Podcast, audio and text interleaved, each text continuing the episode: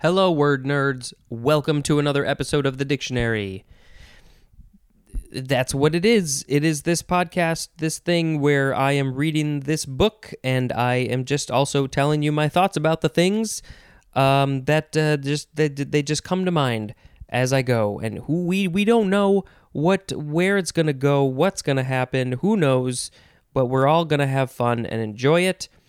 Um. Because it's it's gonna it's just not gonna last forever. It's gonna end someday. Um, and let's just have fun in the moment. Okay, the first word is Cross of Lorraine. Three words.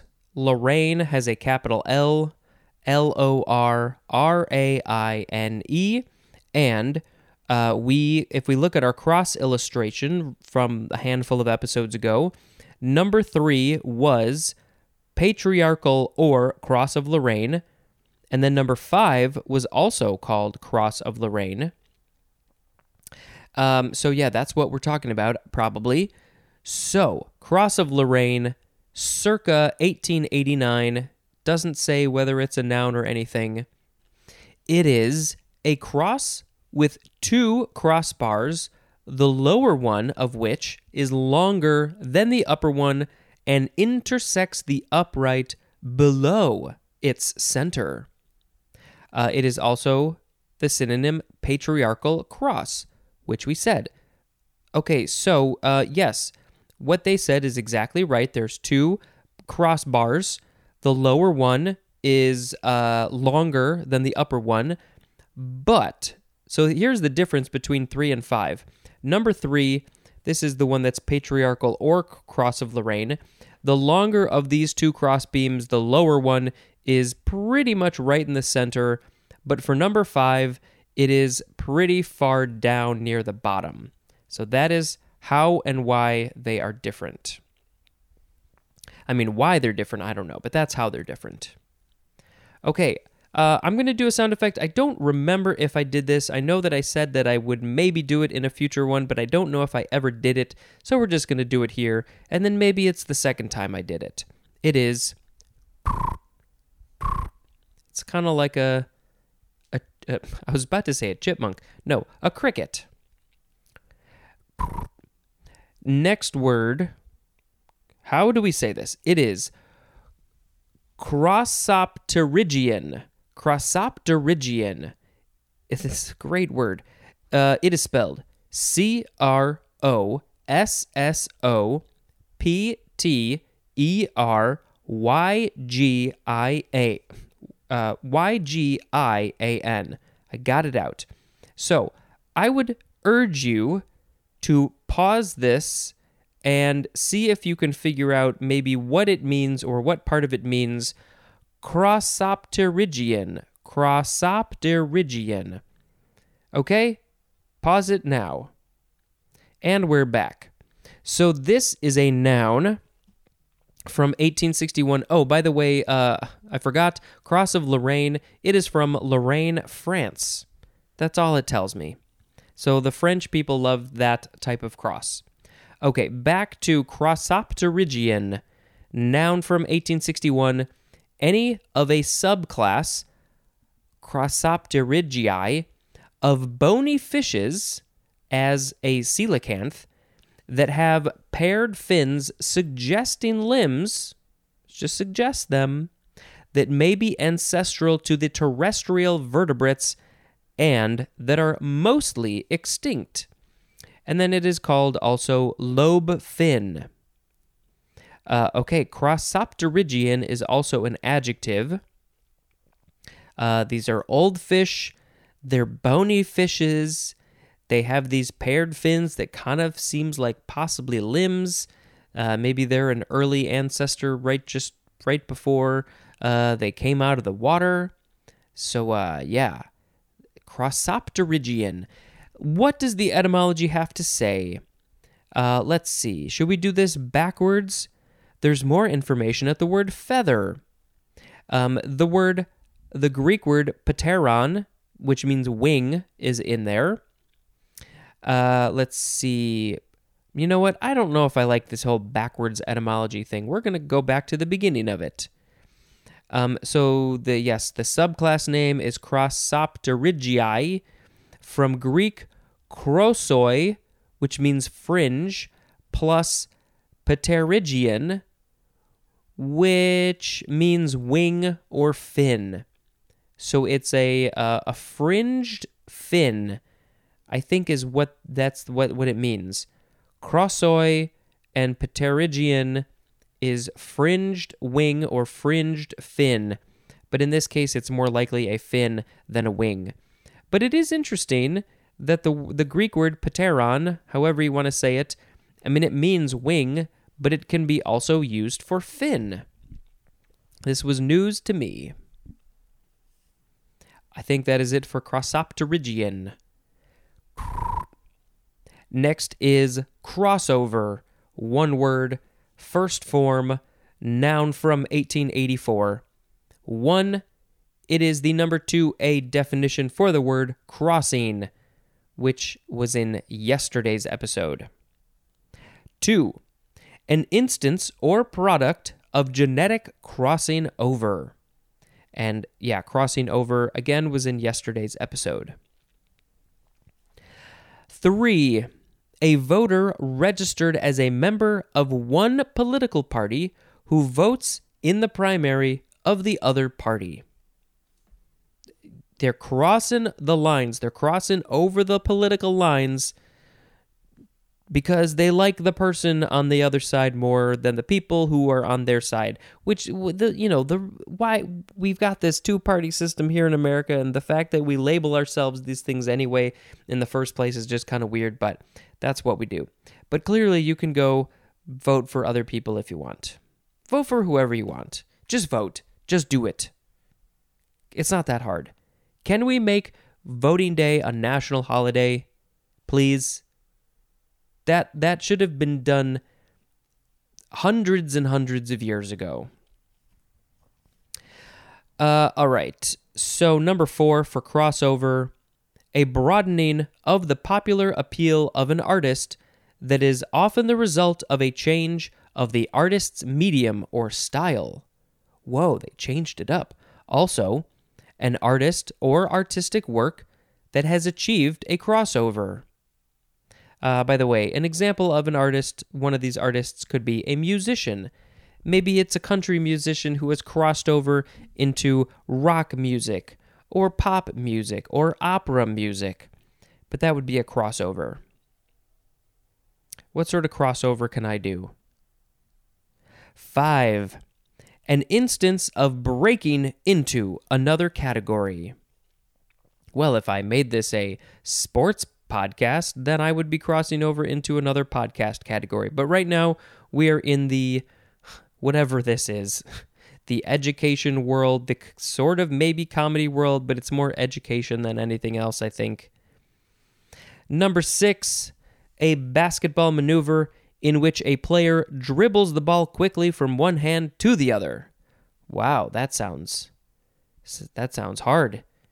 Just pass the ball from one hand to your other hand by dribbling? That's a crossover. Next is the second form of crossover, adjective from eighteen ninety-three. One, having two pieces that cross, especially one over the other. Well, how else would they cross? Uh, as in, a crossover vest.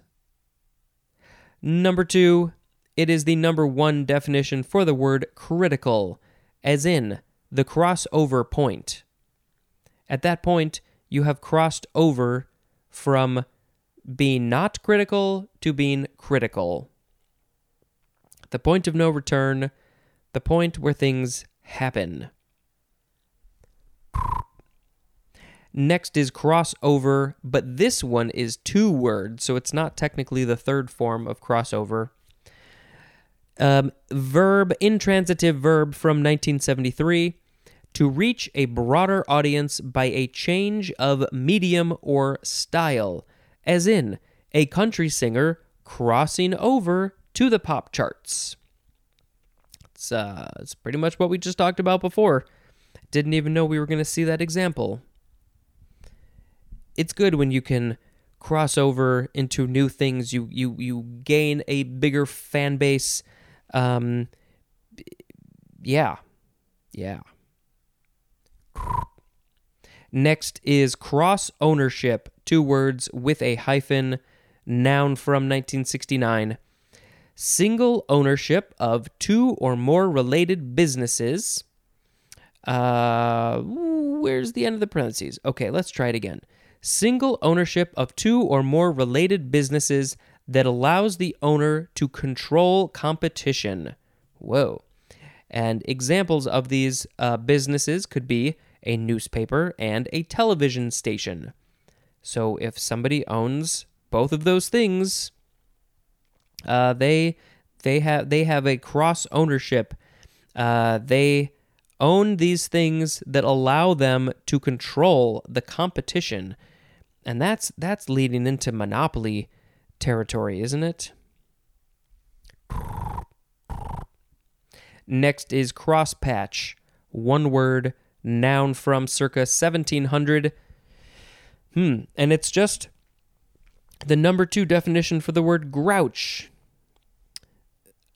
Oscar the the the crosspatch? What is this crosspatch that's a grouch? I don't know, I never heard it before. Okay, we're just going to move on. It is crosspiece. One word, piece is spelled P I E C E, like a piece of pie. Noun from seventeen oh six, a horizontal member uh, as of a structure. So there's a structure, and it has a piece that goes horizontally, and so that would be a cross piece. That's literally what it is, a piece that it just crosses across. That's all it is. Does it have meaning? Does it have a purpose? Yes, probably. More than likely, it is a structural piece in the structure. Next is cross-pollinate. Two words with a hyphen. Transitive verb from circa nineteen hundred. To subject to cross-pollination. If you are, if you do cross pollinate, if you cross-pollinate a thing, you are subjecting it to cross-pollination, which is our next word. Cross-pollination, two words with a hyphen. Noun from eighteen eighty-two. One, the transfer of pollen from one flower to the stigma of another. Insects do this. Bees do this. Everybody, bibba-dibba-doo, biddy. Um, yeah, they go and they go sit on a flower and they gather up some stuff. They get some food. The pollen from the flower gets all sticky, sticky onto their butts and legs. They fly to another one. Some of the pollen falls off. The pollen does its thing. The flowers, they reproduce somehow. I still don't understand it. They make more flowers. So they are getting pollinated, cross-pollination, and uh, yeah. The bees are cross-pollinating the things. Number two, we have the number two definition for cross-fertilization, which was at the end of the episode two episodes ago. Uh, oh, we have an example here.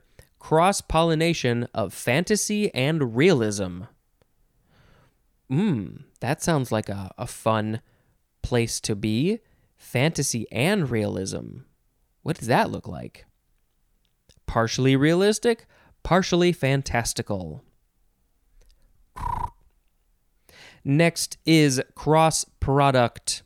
Two words, noun from nineteen twenty-nine. One, the synonym is vector product. Two, either of the two products obtained by multiplying the two means or the two extremes of a proportion. Uh, okay, either of the two products. So products, uh, this is um, when you multiply two things, you get a product. That is what happens. So either of the two products obtained by multiplying the two means, those would be like the averages. When you multiply the two averages of two sets of numbers, you get the cross product, I guess. Or you are multiplying the two extremes of a proportion, and then that is the cross product. The math people are digging it.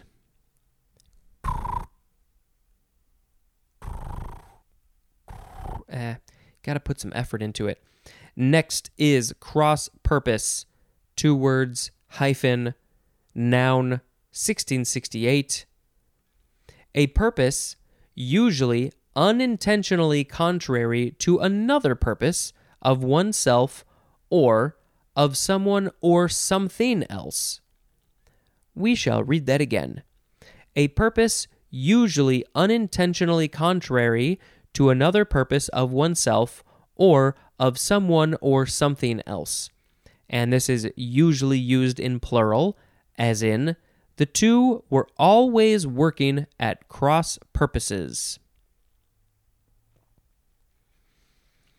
Uh, just trying to understand this in my head. Purpose usually, ah, whatever.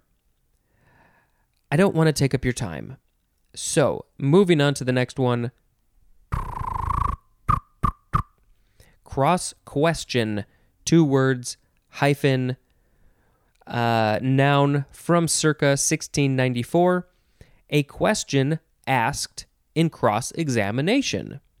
That's when the lawyer talks to the person up on the thing, and they they cross-examine him. Uh, they cross-examine them with a cross question. Cross question is also a transitive verb.